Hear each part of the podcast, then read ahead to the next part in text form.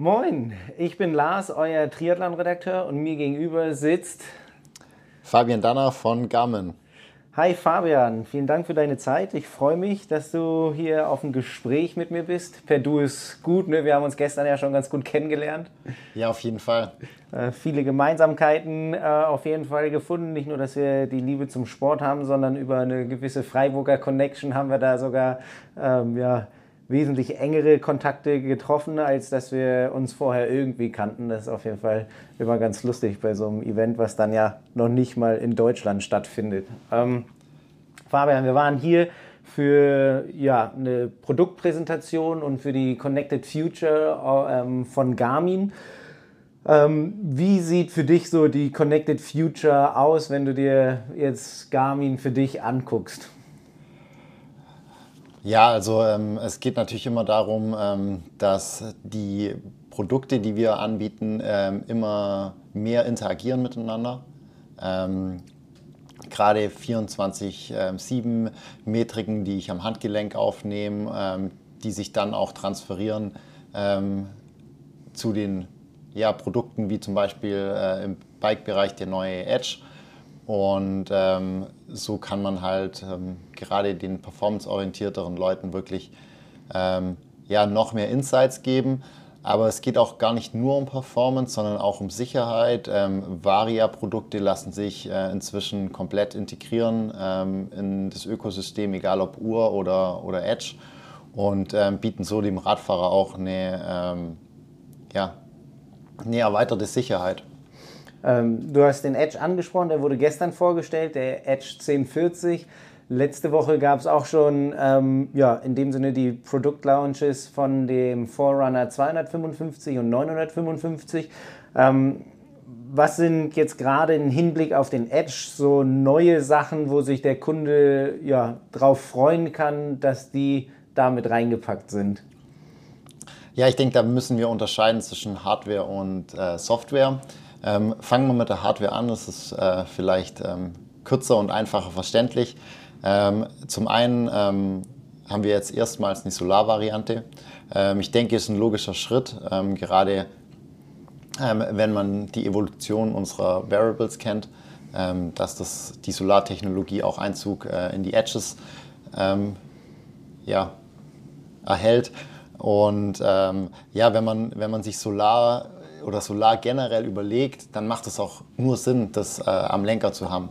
Ähm, ich gebe mal ganz gern das Beispiel, wenn ich jetzt bei einer Uhr, bei einer Autouhr wie der Phoenix, wenn ich wandern gehe, habe ich oft Stöcke oder laufe ich oft, oft an Stöcke.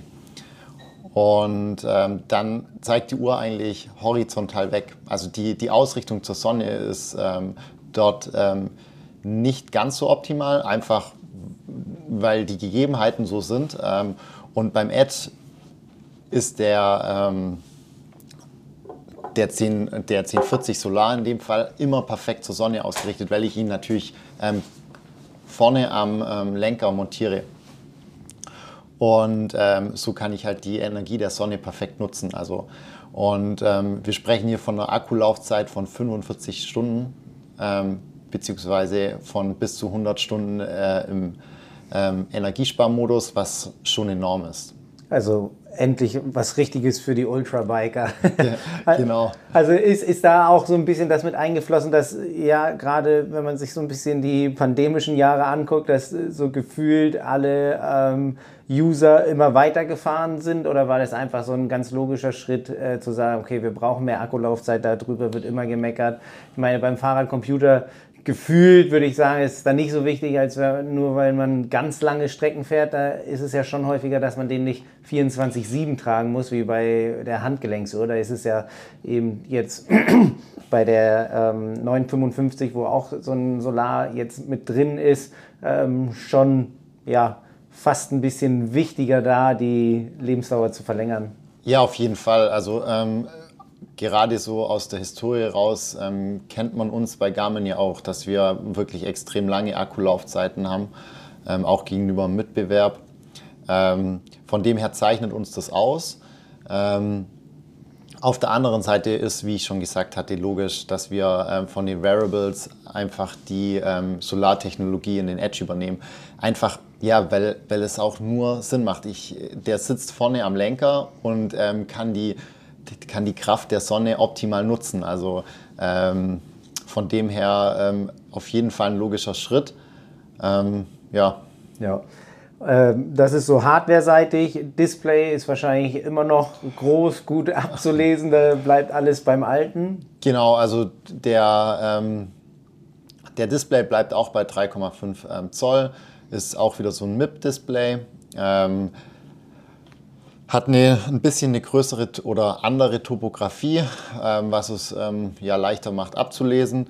Ansonsten hardware-seitig ähm, ein neues Design, ähm, ein bisschen flacher, ähm, aerodynamischer ähm, und was auch den einen oder anderen freuen wird, ist die Aufnahme zur Halterung aus Metall. Also diesen sogenannten Quarter Mount. Okay. Also soweit hardware-seitig, äh, ähm, genau, hardware-seitig. Wenn wir jetzt auf die Software gucken, sind es wahrscheinlich so die wesentlich spannenderen Entwicklungen, die da reinkommen. Äh, es gibt so Wörter wie Power Guide oder Stamina. Ähm, ja, was hat es damit auf sich? Was bringt es mir fürs Training oder wie kann ich damit eventuell mein Training besser steuern?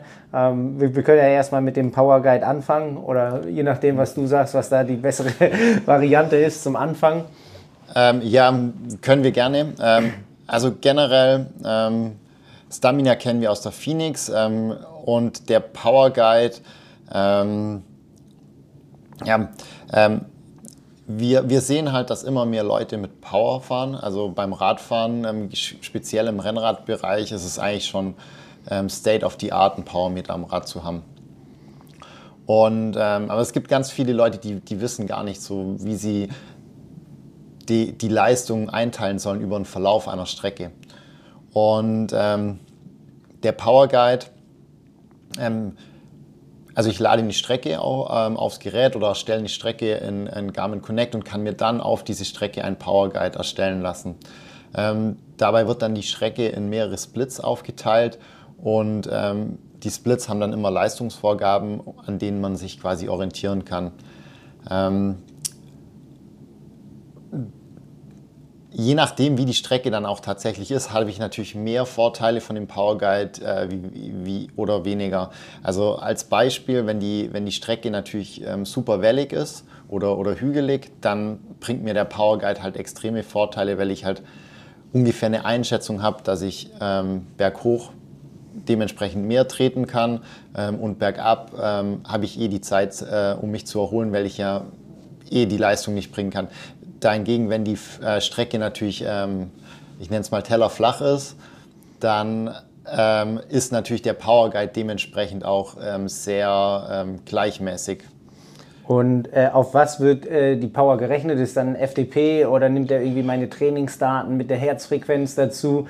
Oder muss ich ein Ziel angeben, wenn ich sage, ich fahre eine hügelige Strecke, die ist 80 Kilometer lang, die möchte ich in zwei Stunden erreichen? Rechnet der dann aus, wie viel ich da machen muss? Oder ist das äh, am Trainingszustand der jeweiligen Person irgendwie berechnet? Nee, also ähm, um die Splits zu berechnen, selber ähm, nimmt er schon die FDP oder die CP-Kurve, aber ähm, die Zielanstrengung ähm, kann der Nutzer dann selber festlegen. Das heißt, ähm, er hat so einen Schieberegler, wo er halt eine niedrige Zielanstrengung, eine hohe Zielanstrengung ähm, ein oder einstellen kann.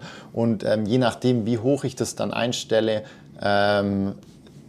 werden quasi die äh, Splits definiert. Wenn ich natürlich ähm, auf, auf Maximum, also maximale Zielanstrengung gehe, dann bin ich halt schon in einer Region, wo ich ganz nah an der FTP bin, ähm, wohingegen ich ähm, ja, in der lockeren ganz weit also unten fährt. Ganz weit unten fahre. Genau. Also es geht ja. wirklich darum, die, die Nutzer, ähm, die halt wirklich neu mit Leistung fahren, so ein bisschen abzuholen, eine Guidance zu geben und ähm, ja, am Schluss äh, woll, wollen wir halt quasi denen, die jetzt vielleicht ähm, ja, das erste Mal zum Beispiel eine längere Strecke, ähm, die hügelig ist, ähm, vor sich haben, wollen wir nicht, dass die nach 30 Kilometern am Straßenrand stehen und ähm, im Kaffee nach Cola Kaffee, ähm, Croissants und ähm, ich weiß nicht was noch. Also betteln, kann, ja. Also kann man es auf jeden Fall auch so zum Pacing in Rennen rein theoretisch benutzen, wenn ich jetzt äh, nur an so einen ja, Standard ähm, sportlichen denke, der sagt, er möchte jetzt hier irgendwie einen Arlberg Giro oder den Ötztaler mitfahren, dann kann ich ja rein theoretisch die Strecke raufziehen und dann äh, anhand dessen eigentlich meine Rennverlaufskurve so ein bisschen orientieren. Genau. Genau, das, das wäre ähm, ja theoretisch möglich oder das wäre einer der Use Cases ähm, der Power Guide Funktion. Ähm, allerdings geht es jetzt nicht darum, die optimale Pacing-Strategie ähm, zu, zu definieren. Also ähm, ich, wenn wir dann später noch zu Stamina kommen, können wir das auch nochmal mit der Stamina-Funktion ein bisschen abgrenzen. Ich vergleiche es immer so, ähm, der, der Power Guide oder der für den Power Guide ist, das ist der, der vielleicht in der pandemischen ähm, Situation in den letzten ähm, Jahren ähm, ein Bike gekauft hat, jetzt mit einem ähm, Rally Power Meter zum Beispiel abgegradet hat und der sich dann sagt, okay, äh, ich sehe jetzt hier Werte, äh, aber was mache ich mit den Werten eigentlich? Also es ist zwar schön und toll, nach dem Ende der, der Fahrt äh, einen Durchschnittswert zu haben und einen Maximalwert, aber Power kann ja so viel mehr wie äh, einen Durchschnittswert am Schluss anzugeben. Ich habe ja viel größere Benefits auch im Pacing untereinander und ähm, da soll der Power Guide halt der Person wirklich den, ähm, den Benefit und, und diese Unterstützung geben, ja, dass er mit Selbstbewusstsein auf eine Strecke zugehen kann. Und er kann dann im Vorhinein, wenn er den Power Guide erstellt, auch nochmal ja, äh, einstellen, wie, äh, wie strenger das, äh, die Strecke fahren will. Und ähm, wenn man dann zu Stamina gleich ähm, den, ähm, den Übertritt machen, dann ist Stamina halt eher das für den, der eigentlich so prinzipiell weiß, wie er seine Leistungswerte interpretieren muss, der, der weiß, wie er eine Strecke eingeben muss aber, äh, oder angehen muss, aber der vielleicht an einem Mittwochabend in, mit seinen Kumpels Radfahren geht und ähm, der so das, das, das letzte Quäntchen noch rausholen will, der einfach ähm, ja dann über diese Restenergieanzeige einfach ein Feedback in Echtzeit bekommt, ob es Sinn macht, jetzt vielleicht die nächste Attacke aufs Ortsschild mitzufahren oder ob es vielleicht Sinn macht, nochmal für fünf Kilometer ähm, hinten ähm, in Windschatten sich reinzuhängen und dann nochmal ähm, bei, bei, beim Finale oder beim nächsten Antritt dann zu attackieren. Ähm, da geht es dann deutlich tiefer auch in die Physiologie rein. Also da wird wirklich ähm, ja, mehr oder weniger ein, ein physiologisches Modell ähm, des Athleten quasi ähm, erstellt, um quasi in Echtzeit die Leistungswerte ähm, mit diesem Modell dann abzugleichen und dann Feedback zu geben, wie viel Energie oder Restenergie dann noch im, im also, Tank ist. Also es ist in dem Sinne wirklich eine Tankanzeige, ungefähr wie beim Auto, sodass ich weiß, äh, ja, wie hart ich äh, wirklich aufs Pedal treten muss, bis rein theoretisch der Energietank äh, wirklich leer ist. Genau, das ähm, und da ist jetzt die Frage, wie tief wir jetzt reingehen wollen, ähm, weil natürlich hat der Körper zwei Energietanks so, sozusagen, also ein anaeroben und ein aeroben. Ich denke, deine Hörer und Leserschaft ähm, kennt sich damit sehr gut aus. Und ähm, natürlich erschöpft der anaerobe ähm, Bereich viel schneller äh, wie der aerobe Bereich. Und ähm, ja, deswegen teilen wir auch einmal in Stamina, äh, in Klammer aktuell, also auf dem Edge beziehungsweise auf der Uhr wird nur Stamina ähm, dann angezeigt und dann einmal Stamina gesamt, was dann den aeroben Bereich ähm, mit in Betracht zieht. Ähm, das Ganze funktioniert ja, oder alles wurde wahrscheinlich äh, von Firstbeat auch mitentwickelt, die ja jetzt bei Garmin so mit drin sind. Ähm, was könntest du dir da vorstellen, was man dann noch weiter entwickeln kann? Also die Readiness, meintest du, ist bei der 955 mit dabei? Ist die auch bei dem 1040 jetzt, bei dem Edge dabei? Ähm, nein, die ist nicht bei dem Edge dabei, macht auch dort keinen Sinn. Ähm, ähm will ich auch noch oder kann ich auch gerne noch mal tiefer einsteigen. Ähm, also diese Trainingsbereitschaftsfeature bei der ähm, 955 ähm, schaut sich halt wirklich verschiedenste Werte, 24-7 Gesundheitsstatistiken und Performance-Werte an. Das heißt, ähm, wir, wir messen über die Jahre schon ähm, einen Sack voll Daten. Also ich habe eine Stressanalyse, ich habe eine Schlafanalyse, ich habe aber auf der Trainingsseite auch ähm, so, so Sachen wie akute Belastung, Belastungsfokus und so weiter. Und ähm, was bei Training Readiness ähm, ist, es werden halt ähm, dieser, diese akute Belastung ähm, und 24-7-Metriken wie dein Schlaf, dein HV-Status, ähm, die Erholungszeit ähm, und so, die quasi nach der, ähm, nach der Aktivität angegeben werden, wird alles in einen Sack ähm, geworfen. Also alle relevanten natürlich, ähm, jetzt nicht unrelevante, ähm, das ist klar. Und dann wird dem Nutzer ein Wert von 0 bis 100 in, mit einer Einteilung in, in verschiedene Kategorien quasi ausgegeben, wo er dann sieht, wie hoch seine Trainingsbereitschaft ist. Und das ist halt gerade für für den, der jetzt nicht so tief in jeder einzelnen Funktion drin steckt, ähm, ja, halt ein super cooles Feature, um auch so die Balance zwischen ähm, ja, Training und Regeneration zu finden.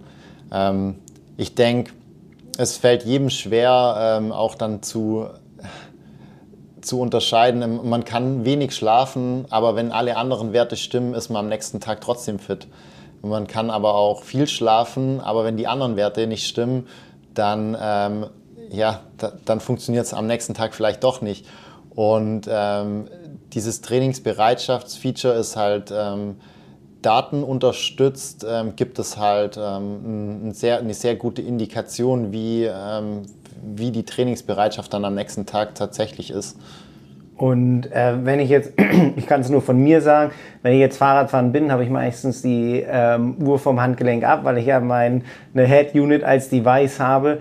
Ähm, werden dann die Daten, dadurch, dass ich das alles bei äh, Connect IQ reinlade, dann auch auf die Uhr gezogen, so dass die dann davon auf jeden Fall auch dann, also Erholungszeit wird auf jeden Fall mit rübergenommen, aber sind dann die Daten auch so mit drin, dass die Readiness angezeigt wird oder damit eingerechnet wird? Oder ist es so, dass die Uhr dann, ja, oder alles, was dahinter steckt, schon so schlau ist, dass sie dann einfach an meiner Hand meiner Körperparameter ähm, ja, die sie dann im Laufe der Stunden nach der Einheit zum Beispiel misst, auch äh, die Readiness dann dementsprechend anpasst? Ähm, ja, also teils, teils. Ähm, also auf jeden Fall, je nachdem, was ich für ein Gerät am, am Bike habe, ähm, wird natürlich alles über Physio True Up in Garmin Connect gesynkt und dann zurück auf die Uhr. Das heißt, ähm, wenn ich jetzt nicht einen uralten Edge hat, habe, der ähm, diese akute Belastungsfunktion äh, oder diese Belastungsparameter noch gar nicht erhebt, die Erholungszeit nicht erhebt, dann wird es natürlich schwer, dann, dann funktioniert es natürlich nicht. Ähm, aber ähm, die Uhr schaut, hat ja, ja wirklich sechs, sieben Parameter bei der Trainingsbereitschaft und ähm, und selbst wenn mal ein Wert fehlen sollte, ähm, zum Beispiel ich habe die Uhr vielleicht mal nachts nicht dran, dann hat er ja immer noch sechs Parameter. Dann wird natürlich die Trainingsbereitschaft ungenauer, ähm, weil ihm ein Parameter fehlt, das ist, denke ich, jedem klar. Ähm, aber trotzdem kann es noch eine Indikation geben. Natürlich dürfen nicht zu viele ähm, Parameter fehlen, dann wird es halt irgendwann zu ungenau, aber ja, ähm, von dem her ist es wirklich ein super tolles Feature was mir als ähm, Freizeitsportler auch ähm, hilft.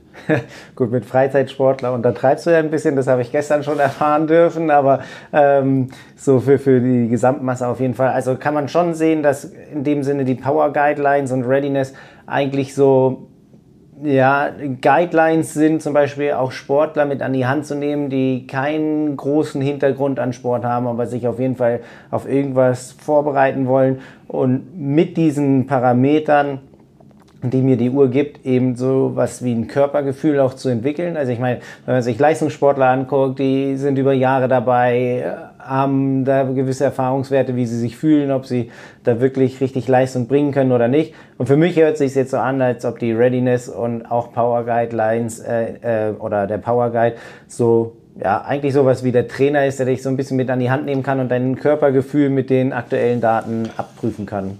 Ja, genau. Also es geht schon in die Richtung. Ähm, vielleicht nicht der Trainer. Der Trainer macht ja auch immer was Vorausschauendes. Ähm, ähm, gerade die, die Trainingsbereitschaft bei der 955 ähm, schaut sich ja immer retrospektiv die Daten an. Also was habe ich trainiert, ähm, wie habe ich geschlafen, wie war mein Stresslevel.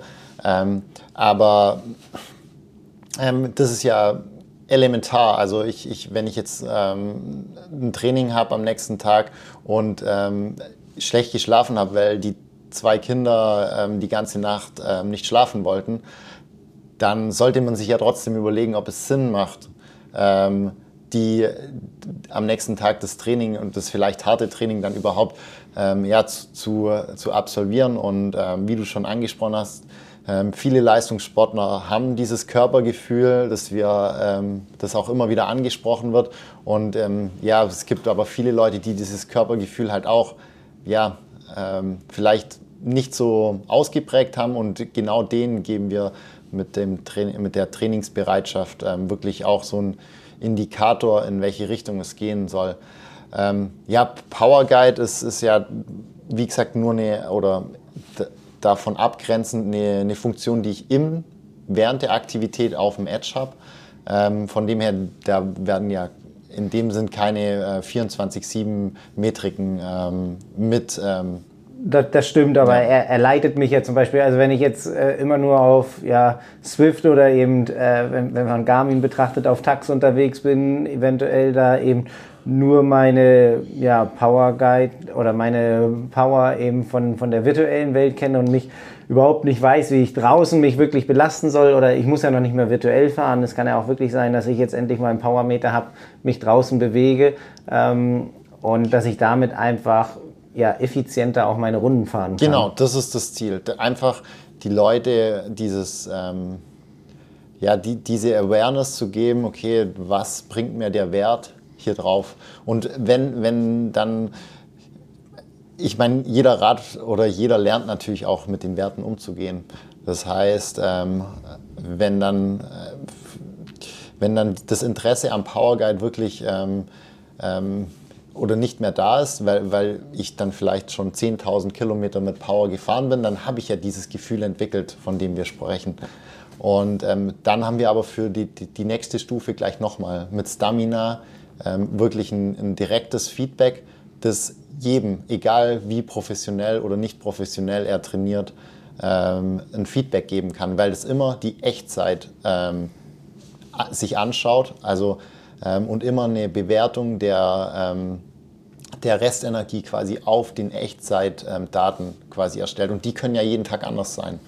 Also kann ich mit der Stamina in dem Sinne auch, wenn ich nur daran denke, mein Trainingsplan schreibt mir irgendwelche Intervalle auf dem Rad vor, weiß nicht, 30, 30er oder 3x5 Minuten oder sowas, dann kann ich die Stamina eigentlich auch dafür verwenden, um noch ähm, ja nicht kontrollierter, aber in dem Sinne noch ausgesteuerter äh, diese Intervalle zu machen, weil ich genau weiß, okay, ähm, keine Ahnung, wenn ich jetzt die ersten fünf Minuten fahre, dann sollte ich noch so und so viel im Tank haben, dass ich es in dem Sinne mit der Stamina-Berechnung wirklich exakt treffen kann oder noch exakter treffen kann. Genau.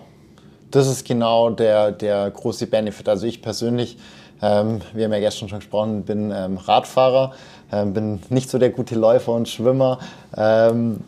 Ähm, aber ähm, zum Beispiel, ich habe ähm, in dem Umfeld, wo ich wohne jetzt, ähm, ähm, die Möglichkeit, immer an einem 5-Minuten-Berg Intervalle zu machen. Die sind oft ja, im, im V2 Max Anaerom-Bereich und da ist ja schon je nachdem, ähm, wann das Training in der Woche kommt, aber kann es durchaus sein, dass, dass man ja maximal ermüdet sein will nach dem fünften Intervall und, ähm, und da sehe ich halt bei Stamina aktuell wirklich super gut, ähm, ob ich es am Schluss dann getroffen habe oder, oder nicht. Genau. Und ähm, jetzt haben wir darüber gesprochen, Stamina, Power Guide, Readiness, alles Mögliche. Ich bin jetzt jemand, der keinen Trainer an der Hand hat. Ähm, ist es so, dass bei dem Edge 1040 äh, die Trainerfunktion auch nochmal weiterentwickelt wurde, dass da eventuell nochmal genauere ja, Einheiten vorgeschlagen werden als äh, eventuell bei den älteren Modellen?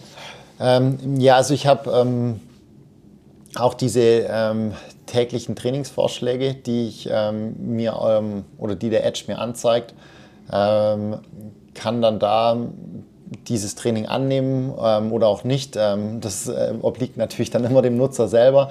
Aber ähm, es geht dann schon, also diese täglichen Trainingsvorschläge basieren schon darauf, den, ähm, den Sportler weiterzuentwickeln. Ähm, genau.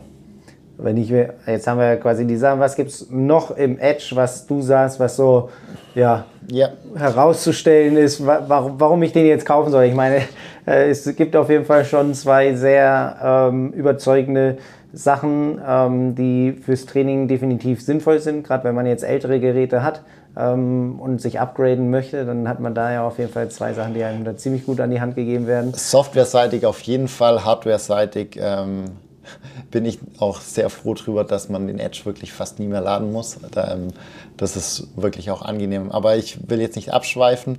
Ähm, ja, zusätzlich neues, äh, ein weiteres neues Feature, ähm, beziehungsweise zwei weitere neue Features, die so sehr eng miteinander ja, in Erscheinung treten, ist das Radfahrvermögen und die Streckenanforderung.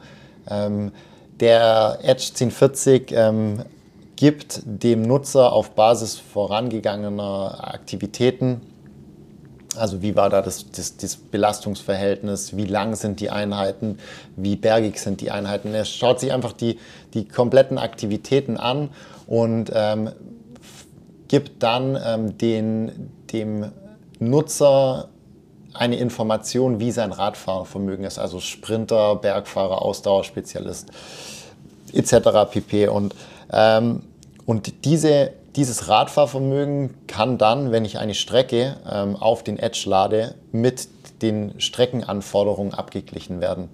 Ähm, als Beispiel, wenn man immer nur flach trainiert und 30 Kilometer trainiert, dann ähm, und dann eine Strecke in Bergen hochlädt, die ähm, ich weiß nicht wie viel Höhenmeter hat und super lang ist, dann ist es ja dem Nutzer im ersten ähm, oder auf den ersten Blick schon klar, dass, ähm, dass die Strecke vielleicht nicht die perfekte Strecke für ähm, den, den Nutzer ist, der nur 30 Kilometer fährt.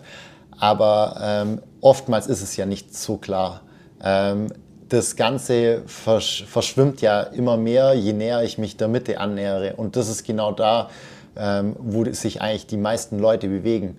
Und da dem, dem Nutzer nochmal eine Guidance zu geben, ähm, wie er dann auch die Strecke einordnen kann. Und er kann ja dann immer noch sogar noch einen Power Guide ähm, für die Strecke erstellen. Das heißt, ähm, ich bin mir jetzt unsicher, ob ich die Strecke, ähm, also bei der Streckenanforderung kommt dann raus, dass man nicht so super geeignet ist. Dann fängt man schon so vielleicht ein bisschen an, ah, okay, das könnte doch eine harte Nummer werden. Dann kann ich aber beim Power Guide meine Zielanstrengung sehr niedrig setzen und ähm, habe dann quasi von A bis, ähm, bis Z eigentlich eine Guidance für die Strecke. Also das hört sich äh, auf jeden Fall spannend an. ähm, wenn wir jetzt in dem Sinne bei den Produkten jetzt noch ein bisschen weiter ausschweifen und eventuell in die Zukunft gucken, auch was so das, ähm, die Verbindung ähm, Outdoor-Indoor-Training ähm, angeht, was ist für dich da so eventuell entscheidend in der Zukunft? Wo kann eventuell Garmin da auch noch was äh, aus deiner Sicht machen? Dass da eventuell so die Experience von Outdoor und Indoor noch mehr zusammenschmilzt ähm, und, und man da eventuell noch mehr Nutzen hat. Ja, ich denke, da, da bringen wir dann noch eine dritte Komponente mit rein. Also klar, wir haben die Edges ähm, als Head-Units, wir haben die ähm, Tax Indoor-Trainer als, als Rollentrainer, ähm, interaktiv und smart. Ähm, aber dann kommt da auch immer noch der, der Software-Gedanke dazu. Ähm, ich ähm, habe die, also wenn wir jetzt gerade die Neo 2T angeben, da haben wir vom Tretverhalten schon ein super, super realistisches Fahr Fahrgefühl, also ein subjektives Fahrgefühl, fühlt sich ähm, wirklich schon sehr an wie draußen. Und wenn ich dann noch ähm, gerade das Zubehör, was wir im Frühjahr gelauncht haben, die Motion Blades mit an den Neo packe, dann ist das, das Fahrgefühl schon wirklich vom, vom Drehzyklus her so, ähm, ja, so, so realistisch, dass, dass, dass man da eigentlich ja fast keine Wünsche mehr offen hat. Aber ähm, natürlich ein bisschen geht immer noch. Ähm, das ist auch gut für uns, sonst würde die Ent Entwicklung oder die Innovation ausbleiben. Ähm, aber selbst wenn ich vom, vom subjektiven Tretgefühl her schon sehr nah dran bin, am Schluss stehe ich vielleicht trotzdem vor einer Wand oder vor einem PC. Das heißt, ähm, um das perfekte, realistische äh, Fahrgefühl auch ähm, vollkommen zu machen, muss ja auch die Software dann ähm, seinen Beitrag dazu leisten. Und ähm, natürlich, ähm, wir haben die Tax-Filme, ähm, wo man wirklich ähm, Real-Life-Videos nachfahren kann. Die werden äh, immer wieder ähm, ja, ausgebaut, da kommen immer wieder neue dazu, was dem ähm, Nutzer dann auch ja, neue Möglichkeiten gibt, neue Strecken zu fahren.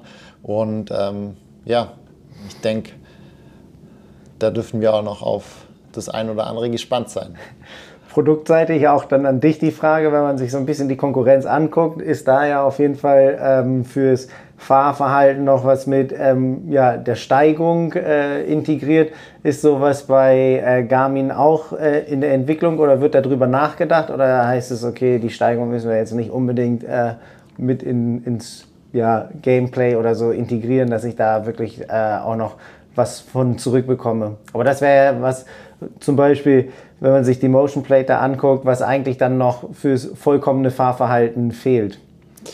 Ja, wir wissen natürlich, was die Konkurrenz macht. Ähm, ja, ich denke, ähm, da kann sich jeder seinen Teil dann noch denken.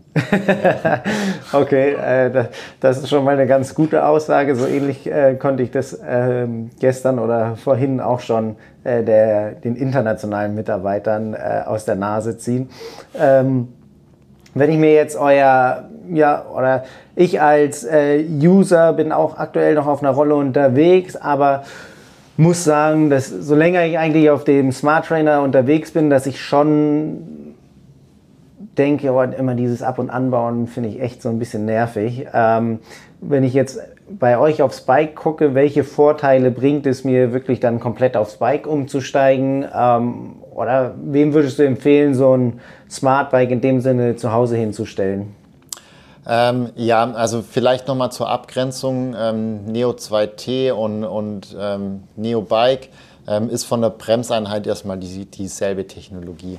Ähm, der Unterschied ist, dass beim Neo Bike eben noch ein Bike drumherum gebaut ist und ja, das quasi den, den, den Unterschied macht, ob ich mein Rad drauf ähm, montieren will, muss, kann oder äh, eben nicht. Ähm, ich glaube, dass ähm, es gibt mehrere Use Cases für das Bike. Es gibt aber auch genau die gleichen Use Cases für den äh, Neo 2T. Ähm, es gibt ähm, den Fahrer, der sagt, ähm, ich will immer genau die gleiche Sitzposition hab, haben. Ähm, gerade wenn das noch performance-lastiger wird, das Ganze, ist es für die Leute oder für die Nutzer oft wichtig, genau die gleiche Sitzposition haben. Dann würde ich immer Neo 2T empfehlen, weil ich dann einfach das Rad ähm, ja, schnell auf den, ähm, den Trainer packen kann. Und es geht ja wirklich schnell. Ich würde jedem empfehlen, immer eine Kassette, äh, also eine zweite Kassette, je nachdem, ob ich ähm, eine Schaltung von SRAM, Campagnolo oder Shimano habe ähm, eben mit drauf zu bauen und dann ist es ja nichts anderes wie ein Hinterrad wechseln ähm, im Prinzip. Ähm, dem gegenüber steht aber auch die Person, die vielleicht ähm, ja ähm, dem die Sitzposition nicht so wichtig ist, dem aber dieses Auf- und Abbauen des Rades dann, auch wenn es super schnell geht, trotzdem zu lange dauert. Und ähm, ja, für den ist dann halt das Neobike dann dementsprechend das bessere Produkt. Ähm, ja, und das Ganze kann man natürlich auch weiterspinnen. Der Neo 2T ist besser verstaubar. Ich kann ihn schön schnell zusammenklappen, unter den Tisch oder unter das Bett schieben. Und ähm, ja, es gibt sicher den einen oder anderen, der auch den Platz hat für ein Neo-Bike. Und ähm, äh, ja, wenn man in einer kleinen Wohnung wohnt, dann ähm, wird es wahrscheinlich schwer, ein Neo-Bike äh, zu nehmen. Wohingegen, wenn man ja vielleicht ein Haus auf dem Land hat oder ähm, oder sogar vielleicht einen, Trainer, einen Trainingsraum hat, wo man den Platz hat, dann ist vielleicht auch das, das Neobike das bessere Produkt. Ähm, also wie gesagt, es, es, es, es gilt dann immer abzugleichen, was sind die, die Anforderungen an das Bike. Also wie, von der von der Technologie her sind die ähm, im Prinzip gleich. Natürlich kann ich noch schalten. Ähm, beim Neobike, weil es ja ein ganzes Rad ist, äh, kann ich natürlich an meinem Rad auch schalten. Ähm, und habe dann noch die Ventilatoren und so weiter. Ähm, ja, aber am Schluss ist es nicht sehr, also von der Bremseinheit ähm, aus gesehen, eine sehr ähnliche Technik und dann sind halt die Anforderungen an das Produkt ähm, dann dementsprechend der Unterschied, ob ich mich dann zum Neobike äh, entscheide oder zum Neo 2T. Und du musst es jetzt nicht sagen, aber wir würden uns natürlich freuen, sind da eventuell auch irgendwie ähm, ja, Weiterentwicklungen geplant beim Neobike? Also das eventuell, weil du sagst immer, ich habe sonst meine eigene Fahrradeinstellung, da vielleicht nicht ganz, aber ich habe ja da in dem Sinne eigentlich auch alle Einstellmöglichkeiten von Kurbellänge, Vorbau hin und her schieben. Ich kann ja eigentlich alle Daten darauf übertragen, aber gibt es trotzdem irgendwie äh, Überlegungen, dass man ähm, ja in dem Sinne so ein Smartbike noch weiter vorantreibt oder ist das jetzt erstmal so ziemlich fest, also vorgesehen? Schmunzeln auf der anderen Seite. ja, ähm, ja also ähm, generell ist es ja, also ich kann natürlich mein, das Neobike ähm, komplett individuell einstellen. Das heißt, ähm, ich würde das schon hinbekommen, dass ich genau die gleiche Einstellung wie beim Rennrad habe. Aber gerade wenn ich, ähm, deine Leserschaft wird auch oft mit einem Zeitfahr- oder Tri-Bike fahren äh, und ähm, es gibt ja im Prinzip keinen kein Zeitverlenker für, für irgendwelche Indoor-Trainer oder für irgendwelche Indoor-Bikes. Und ähm, ja, aber klar, von der Sitzposition äh, und von der Kurbellänge etc. pp. kann ich das natürlich alles perfekt einstellen. Ähm, der Lenker bleibt halt dann dementsprechend. Aber natürlich ist es so, dass, es, ähm, dass wir da auch nicht ähm, uns auf den Lorbeeren ausruhen. Also könnte man sich eventuell neben dem Climb auch auf einen neuen Lenker freuen. Äh, auf den Lenker, das weiß ich jetzt nicht, aber. Okay. Ja. Ja, ja nicht schlecht. Ähm, wenn wir jetzt nochmal so einen ganz groben Überblick geben, ähm, du bist jetzt äh, auf jeden Fall eben ein Garmin-Mitarbeiter. Was äh, würdest du dir für die Zukunft wünschen, was auf jeden Fall für den Endverbraucher ähm, ja, irgendwie zur Verfügung stehen sollte? Oder was soll äh, deiner Meinung nach noch kommen, dass eben die Endverbraucher, die Garmin nutzen, noch mehr äh, ja, gebunden werden oder noch mehr ein Gesamtsystem haben, in dem sie sich ja, leistungsmäßig, ähm, sicherheitsmäßig entwickeln können? Ähm, da muss ich eine Gegenfrage stellen. Ähm, A, in welchem Bereich und ähm, so, dass ich träumen darf oder so, dass ich äh, realistisch bleiben muss? äh, ich ich finde Träume immer ganz gut. Also wir wollen ja die Ziele hochsetzen und aus meiner Sicht darfst du das gerne schon auf einen, ja, einen gewissen leistungssportlichen Gedanken ziehen. Also gerade in der Leserschaft ist es ja schon so, ähm, jeder, der sich, glaube ich, sportliche Ziele setzt, ist ja per Definition eigentlich ein Leistungssportler. Ähm, von daher können wir ruhig äh, in die Richtung denken. Also wir, wir müssen jetzt keinen ähm, Pendler nehmen. Okay, ähm, also träumen will ich doch auch nochmal rausstellen, ist ähm, nichts, was wir in der Pipeline haben, aber so die Vision oder das, wie ich das vielleicht in 10, 20 Jahren, ich weiß nicht, wie lange es dann dauert, sehe, ist dann schon, dass wir auch mit, mit Biosensoren und so weiter einfach noch ein genaueres Profil der Person erstellt werden kann, ähm, um dann wirklich noch mehr Feedback ähm, auch im Training und außerhalb des Trainings, weil wir wissen alle, selbst wenn ich ähm, 20 Stunden, 25 Stunden in der Woche trainiere, das ist am Schluss eigentlich nur ein Tag an der Zeit. Das heißt, die meiste Zeit habe ich ja nicht im Training.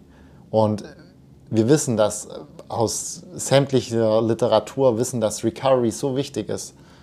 Und äh, gerade da ein, ein, Tracking zu haben, was über die Herzfrequenz hinausgeht, ähm, mit Biosensoren, die vielleicht ja, Enzymaktivitäten oder so weiter ähm, messen, das wäre, glaube ich, ähm, ein richtiger Fortschritt für, ja, für alle performanceorientierten Leute. Aber äh, wie gesagt, das ist Träumen und ähm, da. Und, und wenn du jetzt nicht träumst, in welche Richtung geht es dann? ja, ich meine, natürlich ähm, muss man dann mit kleineren Schritten, ähm, mit kleineren Schritten arbeiten. Ähm, ja, es ist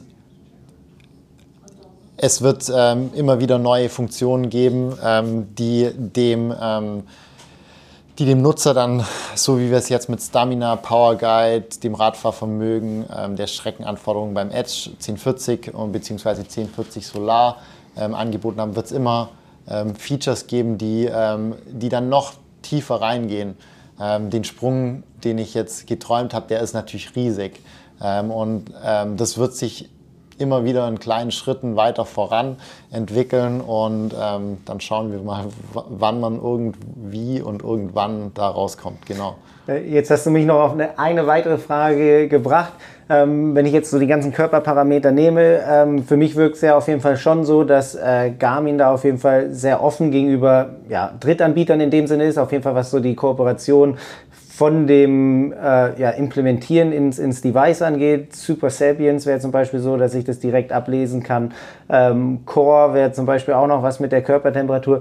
Ähm, ist es eventuell so auch, dass man ähm, quasi mit den Parametern, dass die eventuell auch mit in die Berechnung bei keine Ahnung, irgendwelchen Sachen von Firstbeat mit einfließen, dass da zum Beispiel die Körpertemperatur für irgendwelche Heat-Protokolle oder so ähm, auch noch Garmin-seitig mehr dann verwendet wird. Also dass man in dem Sinne von Drittanbietern ähm, ja, Daten verwendet, die einfach für die gesamte Auswertung Garmins ähm, für, für die Parameter noch besser sein kann. Oder ist da in dem Sinne immer die Abgrenzung, ja, wir zeigen es auf unserem Device, aber wir machen nichts damit? Ja, so ist dann tatsächlich schon eher. Ähm, einfach weil wir dann auch nicht sozusagen Herr der Daten sind. Okay. Genau. Also kurze also, Antwort. also schon, schon, Herr der Daten, aber. ja, ja, ja, okay. Genau. Ähm, aber das wäre zum Beispiel auch noch eine Überlegung, dass man das eventuell mit in die ähm, Uhren oder in den Pulscode mit integriert, sowas, dass da zum Beispiel auch eine ähm, ja, Körpertemperaturmessung ist, weil ich meine, gerade im Leistungssport, wenn man sich äh, die ähm, ja, vielen Wettkämpfe im, im, Sommer anguckt, ist es, glaube ich, ja schon mit einem ja, leistungslimitierender Faktor. Ähm, kann man sich sowas auch vorstellen? Ja, da wird es dann sehr ähm, sportwissenschaftlich. Die Frage ist dann, ist wirklich die Oberflächentemperatur der limitierende Faktor oder die ähm, körperinnere Temperatur der limitierende Faktor? Wir wissen, glaube ich, alle, dass es auch ähm, total logisch ist, dass es das Letztere ist. Und von daher ist halt auch immer die Frage, wie sinnvoll ist es, Oberflächentemperatur zu, zu messen. Ähm, ist es natürlich auch so ein bisschen eine persönliche Meinung. Ähm, aber ja, ja. Für, für mich eine runde Antwort. Ja, okay. auch, auch wenn du ins Stottern kommst. Nein, nee. alles ist, nee, alles gut. Also ich, ich finde es genauso. Also man muss natürlich immer gucken, ähm, gerade auch mit Super Sapiens oder so, es sind ja alles Sachen, die auf den Markt kommen, die in gewisser Weise ihre, ähm, ja, Nutzer haben und auch ihre Daseinsberechtigung, aber man muss, glaube ich, dann immer am Ende gucken, was man mit den ganzen Daten anfängt, ähm, wie man sie auswertet, wie man sie ins Training einbauen kann und nur in dem Sinne Daten erheben, ohne was damit zu machen, genau. ist dann halt immer schwierig. Also es ist schon wichtig, auch die richtigen Daten zu haben.